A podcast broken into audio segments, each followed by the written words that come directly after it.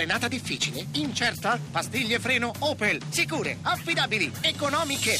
Oggi, sostituzione pastiglie originali Opel da 99 euro. Tutto incluso. Opel Service. Zero pensieri, solo vantaggi.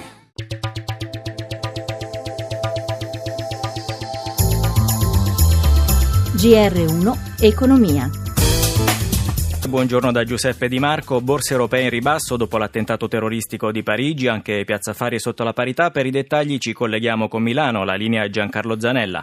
Sì, buongiorno, ed è proprio la borsa di Parigi la peggiore che perde lo 0,79%, perde anche Milano meno 0,58%, Madrid a ruota meno 0,55%, più limitate le perdite altri, eh, sugli altri principali eh, listini con Londra che cede solo lo 0,16%, Zurigo lo 0,17%. 0,17, Francoforte appena sotto la parità, meno 0,09%. Tornando a Piazza Affari, vendite soprattutto concentrate sui titoli eh, bancari, oggi perde anche Fiat l'1,4%.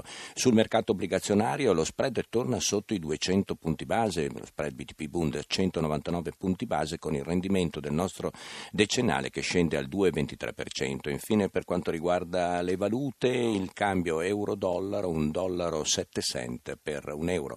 A te la linea. Grazie a Giancarlo Zanella.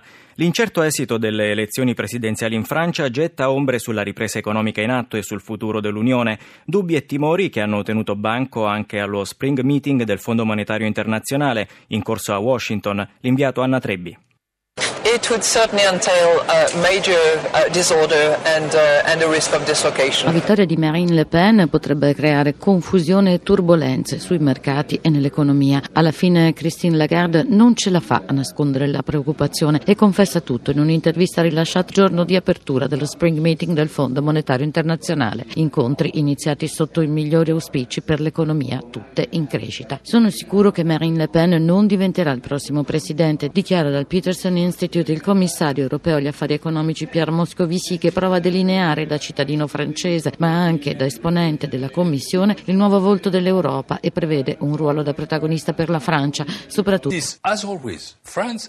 Ancora una volta saranno Francia e Germania a dare la spinta maggiore all'Unione, lavorando insieme con progetti e ambizioni comuni, dice Moscovici, ma abbiamo bisogno anche di una Commissione che faccia proposte forti, che non creino conflitti tra nord e ovest. Siamo un'unione tra pari, dice e tale l'Unione deve rimanere.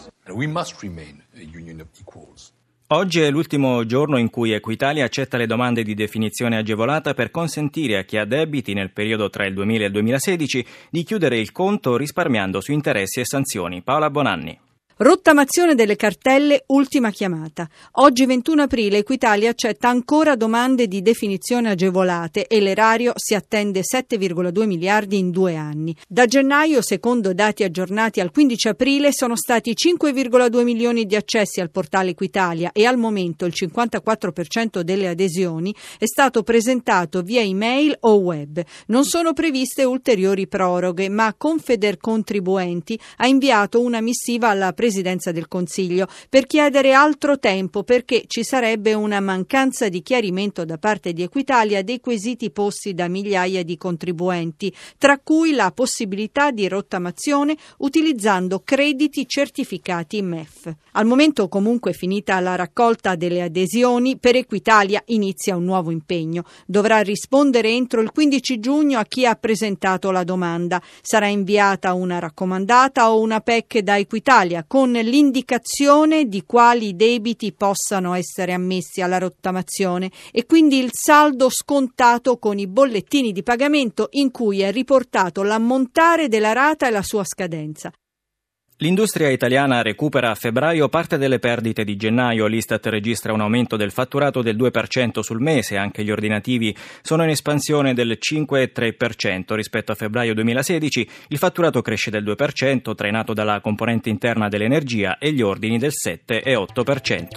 Ed è tutto. Grazie a Cristina Pini per l'assistenza e a Emanuele Di Cavio per la parte tecnica. Da Giuseppe Di Marco, buon proseguimento di ascolto su Radio 1.